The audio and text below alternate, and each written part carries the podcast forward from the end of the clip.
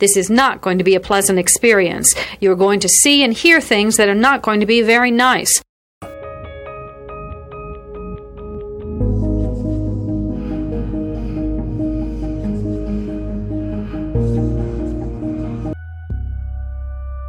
Experts divide serial killing into two general types organized and disorganized. An organized killer brings everything he needs to complete the murder. A disorganized killer improvises. Begin.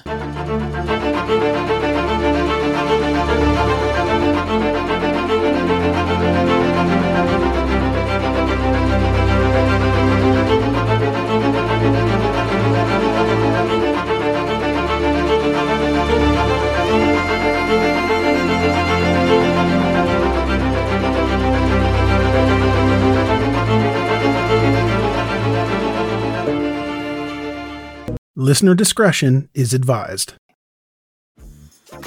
Dreaming of a better sleep? Tossing and turning is not your destiny.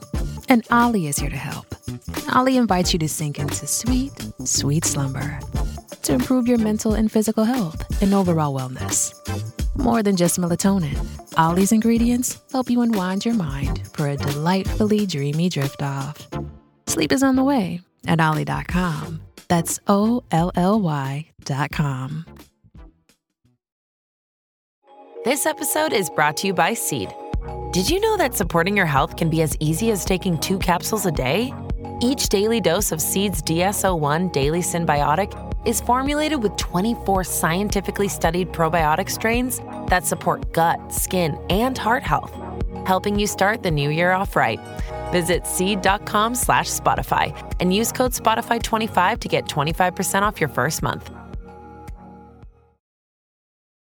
Wyndham Hotels and Resorts makes travel possible for all. Whether it's the long haulers looking for a great cup of coffee, a roomier rest for the on a whim road trippers, or a place to make summer memories with the whole family. No matter who you are, where you're going, or why, with 24 trusted brands to choose from like La Quinta, Days Inn, and Super 8, your Wyndham is waiting. Get the lowest price at wyndhamhotels.com. Restrictions apply. Visit website for more details. Does Monday at the office feel like a storm? Not with Microsoft Copilot. That feeling when Copilot gets everyone up to speed instantly? It's sunny again.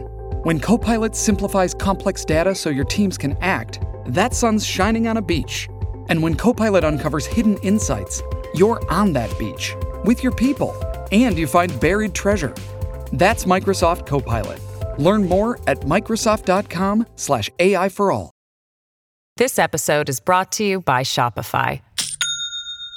Do you have a point of sale system you can trust, or is it a real POS? You need Shopify for retail. From accepting payments to managing inventory, Shopify POS has everything you need to sell in person. Go to shopify.com/system all lowercase to take your retail business to the next level today. That's shopify.com/system. At the end of January 1978, the Spangler family lived in Littleton, Colorado. Barbara and Nancy had been married for 23 years. They met in high school while they were both living in Ames, Iowa. Robert, who went by Bob, was born in 1933 and he was adopted as an infant by Merlin and Ione Spangler. His adoptive parents were loving, and Bob had a comfortable life growing up. Merlin was a prominent civil engineer and professor who specialized in soil engineering. Eventually, a building at Iowa State University was named after him. Although life was comfortable for young Bob, it was complicated. He had great adoptive parents, but he always wondered who his biological parents were. He also admired his adopted father Merlin, but Merlin cast a large shadow, and Bob never felt like he would ever escape it. Where Bob did find tremendous success was in high school football, where he played fullback. In his senior year, he was the team captain, and they had an undefeated season. Bob and Nancy got to know each other while they both worked on the school newspaper. After graduating, both Nancy and Bob attended Iowa State University. Bob graduated in 1955 with a degree in technical journalism. Nancy and Bob married that same year. In September 1955, Bob enlisted in the Army. He joined the Signal Corps in the Motion Picture and Television Division. He became a motion picture camera operator and he was stationed just outside New York City. Bob was honorably discharged in 1957. He continued to work in broadcasting, but never stayed at a job for very long. One job he had was working on Sesame Street in its early days. In November 1961, Nancy gave birth to a son, David, and this was followed by a daughter, Susan, in August 1963. Bob eventually got a job working in public relations and he was an account executive. One of the accounts he dealt with was the Honeywell Corporation. His work with Honeywell led to many trips to Denver, Colorado. He became enamored with the area, so he moved his family there. Bob got a job with the American Waterworks Association, and the family settled in Littleton, a suburb of Denver. By all accounts, the family seemed typical. Bob was good at his job. Many people thought of him as a chameleon. He would change his personality to suit whatever situation he was in. Bob and Nancy's son, David, was a talented musician who played in a rock band. The band often practiced in the basement of the family's home. Their daughter Susan was a popular young woman with many friends. Nancy was content and doted on her family members. Although they were living a good life, Bob didn't seem satisfied with his family life. Here is a quick word from our sponsor. We take this few seconds off to inform you, our valued loyal listener, about the best health and fitness podcast shows. From the Nezpod studios. Join us as we give you the best of the best health and wellness updates you can rely on for the treatment of chronic health problems. Classic functional medicine back to basics health tips and special updates from the best doctors in the United States of America. Check out this health and wellness podcast shows. Explore Health Talk Weekly, Healthy Lifestyle Matters, Excellent Health Digest, Healthy and Free Daily, and last but not least, Weekly Health and Fitness Corner. Also, check out Nasty Boy CC, the truest story never told fiction podcast, for that real life on the go experience with the 27 year old Golden Boy, who made our guest invite number one list.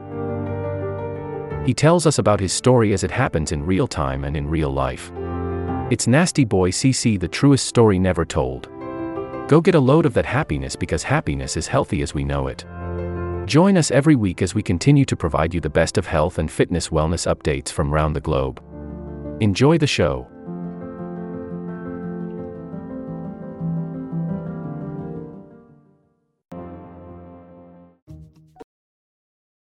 In January 1978, he moved out of his family's home.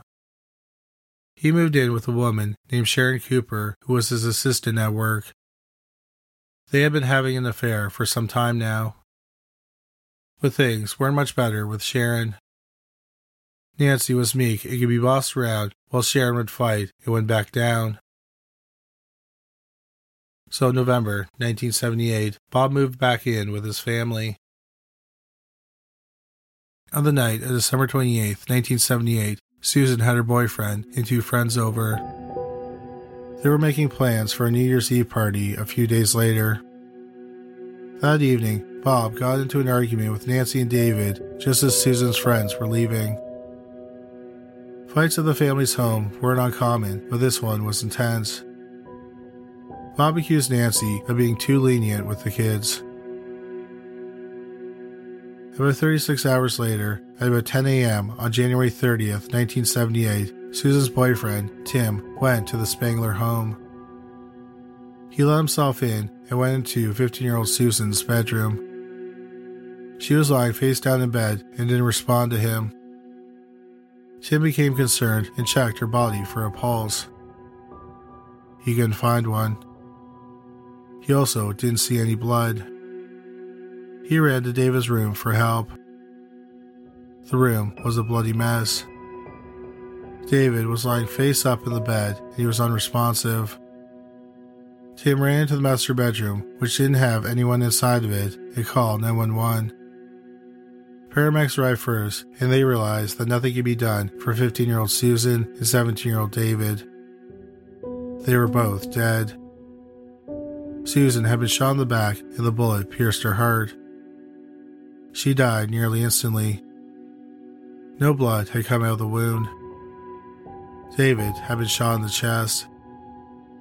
There was a bloody pillow nearby that appeared to have David's face imprinted on it. It was determined that he was shot in the chest and then smothered with a pillow. Officers looked around the rest of the house. One of them went to the basement and turned on the lights. The officer was startled when he found another dead body. It was the body of 45 year old Nancy Spangler. Her body was slumped over in a chair. There was a single bullet wound in her forehead. On the floor, about five feet from her body, was a revolver with three spent bullet casings. A mansock was wrapped around the handle of the gun. In front of the body was a round table with a typewriter. On the typewriter was a piece of paper with a typewritten message that read, What do I say now that I have decided to do this? I found the gun by accident some time ago and couldn't help thinking about this. I don't know why I didn't say anything to you. I feel shattered. We have always argued about who would have the kids. I will. I know you will get along. You always have. Then there was a handwritten N. Nobly absent from the house was Bob Spangler. He returned home that afternoon around 4:45. Bob explained that he and Nancy had fought the night before. That morning, they got up and started arguing again. Bob told her that the marriage was over and he was leaving her. He left the house and walked around for a bit. He said he came back home, went directly into the garage, and got his car. He claimed that he never entered the home. He drove around for a while to listen to the Denver Broncos football game on the radio. He then went to see the animated Lord of the Rings movie at a local theater. He then came home and found the police had blocked out the house as a crime scene. Initially, Bob cooperated with the police. He agreed to take a gunshot residue test. When a gun fires, it can leave gunshot residue behind on a person's hand. Usually, it's found on the shooter's forefinger, thumb, and backside of their hand. The palms are usually clean because they are wrapped around the handle. Traces of gunshot residue were found on the back and the palm of Bob's hands. No gunshot residue was found on Nancy's hands. What was unusual was that the person who gave Bob the test was one of his friends. After the test, the lab tech took Bob back to his home for the night. The next day, Bob was going to take a polygraph exam. But the examiner determined that Bob was not in a good state to be tested, so it was postponed. The typewriter and the letter were both examined. It appeared that someone had tried to wipe away fingerprints from the keys. The handwritten N on the note was compared to other things Nancy had written, like checks. It was determined it was the same handwriting. Bob was questioned by the police again. This time, he had a different story. He claimed that when he returned that morning after his walk, he went into the house. He found Nancy's dead body in the basement and picked up the gun. He got freaked out, dropped the gun, and ran away. He didn't bother checking on the kids. He got into his car and drove away.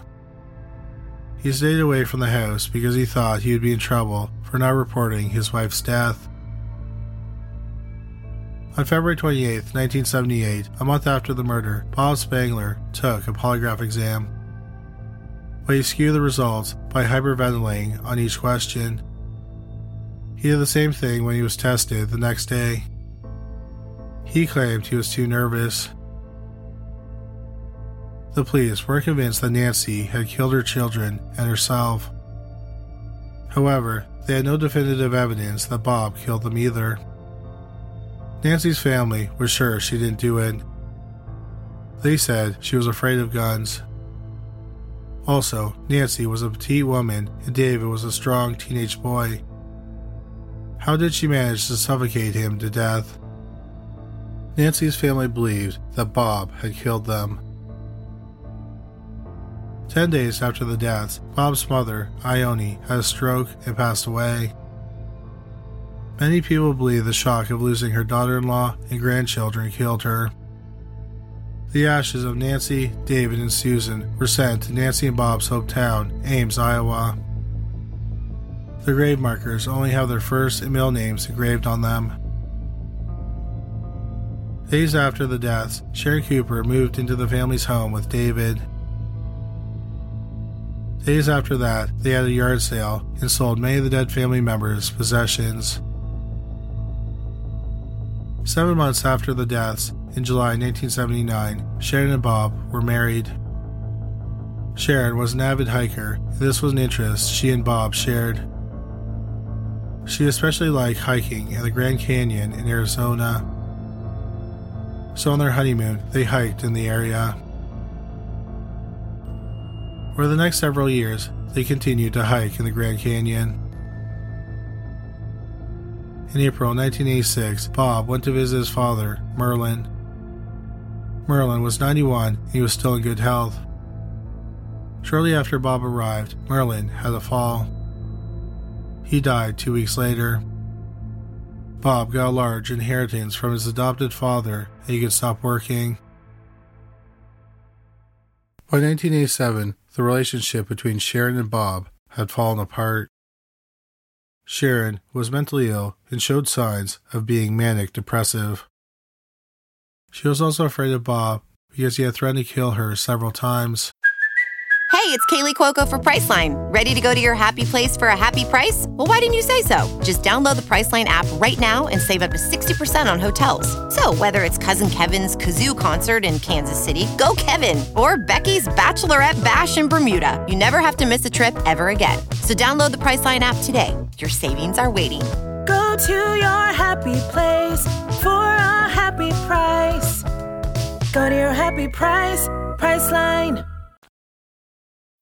Find a fresh take on a fall getaway to Wilmington, North Carolina and beaches. Enjoy hiking trails in a state park, fresh seafood with a side of live music, and fall festivals galore. Then live it up along the Riverwalk in Wilmington's historic downtown. With three island beaches, Carolina, Kure, and Wrightsville, and a vibrant downtown, you get the best of the Carolina coast all in one place. Plan your fall getaway at WilmingtonandBeachesVacation.com. In June 1987, the couple got divorced. In the summer 1988, Sharon published a book about her experiences hiking entitled On Foot in the Grand Canyon Hiking the Trails of the South Rim. Bob started looking for a new female companion through personal ads in the newspaper. That's how he met 56 year old aerobics instructor and accountant Donna Sundling. Donna had five grown children and several grandchildren. Bob and Donna started dating in April 1989. Here is a quick word from our sponsor. We take this few seconds off to inform you, our valued loyal listener, about the best health and fitness podcast shows from the Nezpod studios. Join us as we give you the best of the best health and wellness updates you can rely on for the treatment of chronic health problems. Classic functional medicine back to basics health tips and special updates from the best doctors in the United States of America. Check out this health and wellness podcast shows. Explore Health Talk Weekly, Healthy Lifestyle Matters, Excellent Health Digest, Healthy and Free Daily, and last but not least, Weekly Health and Fitness Corner. Also, check out Nasty Boy CC, the truest story never told fiction podcast, for that real life on the go experience with the 27 year old Golden Boy who made our guest invite number one list. He tells us about his story as it happens in real time and in real life. It's Nasty Boy CC, the truest story never told. Go get a load of that happiness because happiness is healthy as we know it. Join us every week as we continue to provide you the best of health and fitness wellness updates from around the globe. Enjoy the show.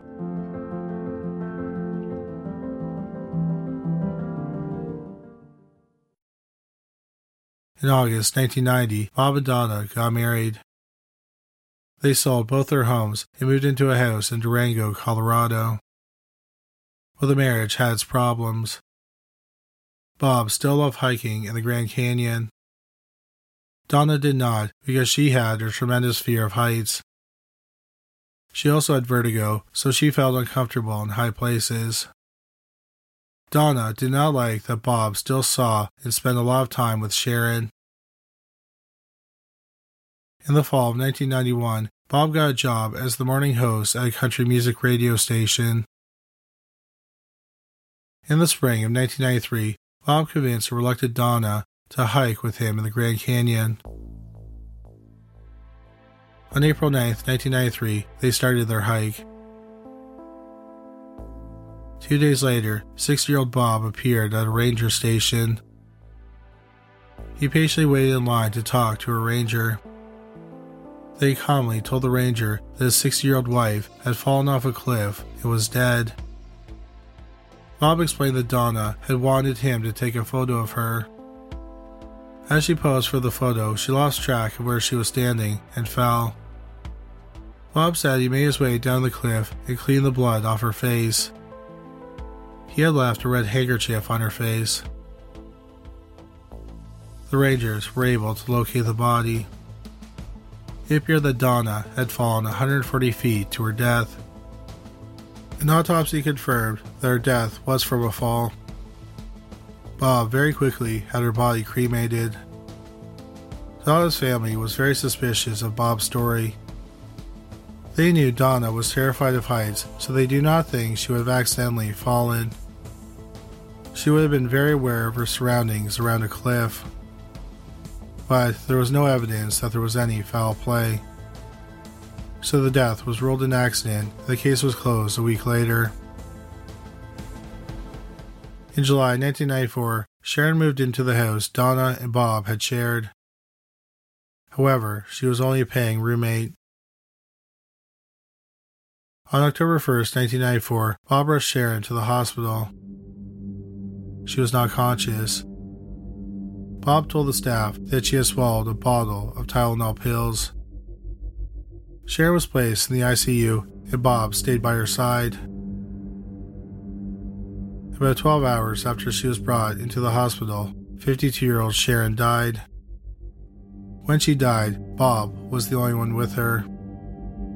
At home in the bedroom where Sharon swallowed the pills, several short, handwritten notes were left behind. The note that was addressed to Bob was signed off with a single letter S. At the time of Sharon's death, he was paying her settlements that were part of their divorce agreement. With her death, he no longer had to pay them. Also, she willed him $20,000. Sharon's death was not investigated by law enforcement. While the police did not investigate Sharon's death, other people in Bob's life thought that his third wife and fifth family member, not including his father, dying an untimely death was too much of a coincidence. They began to contact the police. So a detective began to look at the cases of Donna, Nancy, Susan, and David. He talked to Donna's family, and they were sure that Bob had killed her. They didn't think that there was any reason Donna would have hiked that trail because of her fear of heights and her vertigo. The detective worked on the case for the next several years. In June 1996, he got a hold of crime scene photos from the deaths of Susan, Nancy, and David. The medical examiner did not think that Nancy's gunshot wound was common in suicides. Usually, when someone takes their own life by shooting themselves, they press the gun directly against their head. Nancy was shot about 2 to 8 inches from her forehead. Also, the angle was off. Nancy was shot from above and the gun was pointed down. If she was shooting herself, she probably would have pointed the gun upwards. The detective continued to look at stats regarding suicide. One study found that 82% of people who died by suicide with a gun shot themselves in the temple, and only about 7% shot themselves in the forehead. Also, only about 25% of women use a firearm to end their lives. but when they do, they usually do not shoot themselves in the head. Instead, they shoot themselves in the heart. So it's statistically unlikely that Nancy shot herself in the forehead. One thing many of the original investigators thought was odd was that a man's sock was wrapped around the handle of the gun. There was no good explanation for this, and some of them thought it might have been done to keep fingerprints off the handle. The investigators also noticed other strange things that didn't match Bob's story. He said that he came home, got his car, and left, and when he came back, the police were at his home. But it snowed that morning, and there were multiple tire tracks in the snow on the driveway. Since Donna died in the Grand Canyon, which is federal property, the FBI agreed to help in the investigation. An agent was assigned to the case in January 1998. Then, in 1998, Bob Spangler quit his job at the radio station and sold his home and moved to Pennsylvania. He had met a woman on the internet and wanted to pursue a relationship with her. The problem was that the woman had never invited him and was freaked out when he showed up at her door. The woman quickly broke off the relationship. Bob decided to move to Grand Junction, Colorado. Meanwhile, the investigation into him continued. The authorities also kept surveillance on him. One thing that they noted was that Bob was always telling people different stories about his relationships and how they ended. For example, he told some people that Nancy had killed their kids and then herself. To others, he said his family had died in a car accident. Bob continued to troll the internet looking for women to date. Then, in August 1999, he met a woman named Judith Hilty at a breakfast for singles. They started dating after that initial meeting. Around this time, Bob also became interested in local theater. He got a role in a Dare Theater production of Annie. Then in August 2000, Bob Spangler got some bad news. He had lung cancer and had spread to his brain. It was incurable, and he probably only had six months to live. A few weeks later, on September 1st, he married Judy. The investigators were worried that Bob might harm Judy, so on September 15, 2000, they decided to bring him in for questioning. The problem with the investigation is that they didn't have the silver bullet that proved he committed any of the murders. The FBI agent asked a profiler to look at the cases. The profiler gave the investigators some suggestions on how to interrogate Bob so that he might confess. For example, when he was brought into the sheriff's department, they it look like there was a flurry of activity and many people were working on the so called Spangler Task Force. This would stroke his ego. Initially, Bob denied committing any of the murders. That night, he was allowed to go home with his wife. The next morning, he returned and talked openly about the murders. He said he had staged the fight the night Susan's friends were there. Then, on the morning of January 30th, he asked Nancy to come downstairs because he had a surprise for her. He had her sit down with her eyes closed and then shot her in the forehead. Bob said it was easier than divorce. When he was asked why he killed his children, he said that Sharon didn't like children. She wouldn't even want his teenage kids from his previous marriage to be part of their lives.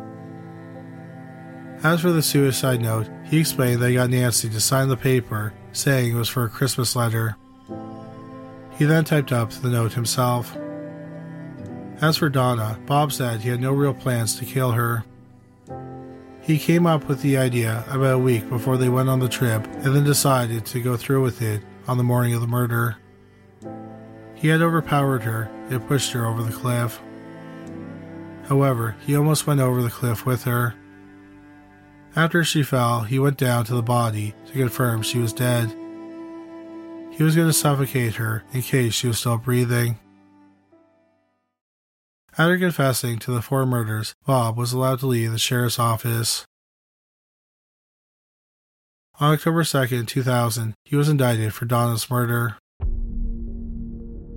Bob was arrested the next day. On November 6, 2000, he pleaded not guilty. He claimed his confessions were the result of his brain cancer.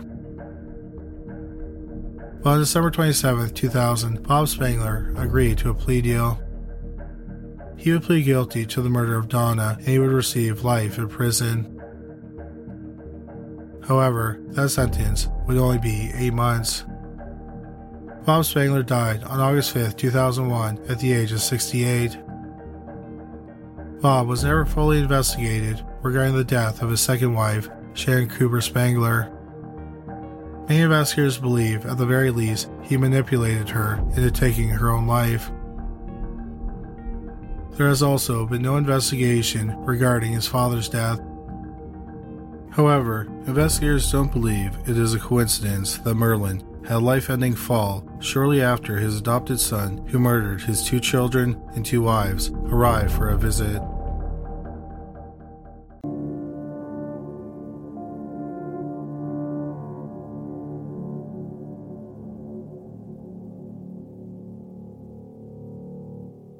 This will conclude the episode. Thanks for tuning in. If you like what you hear, please leave a comment and subscribe. Thank you.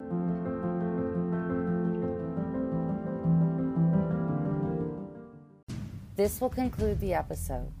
Thanks for tuning in.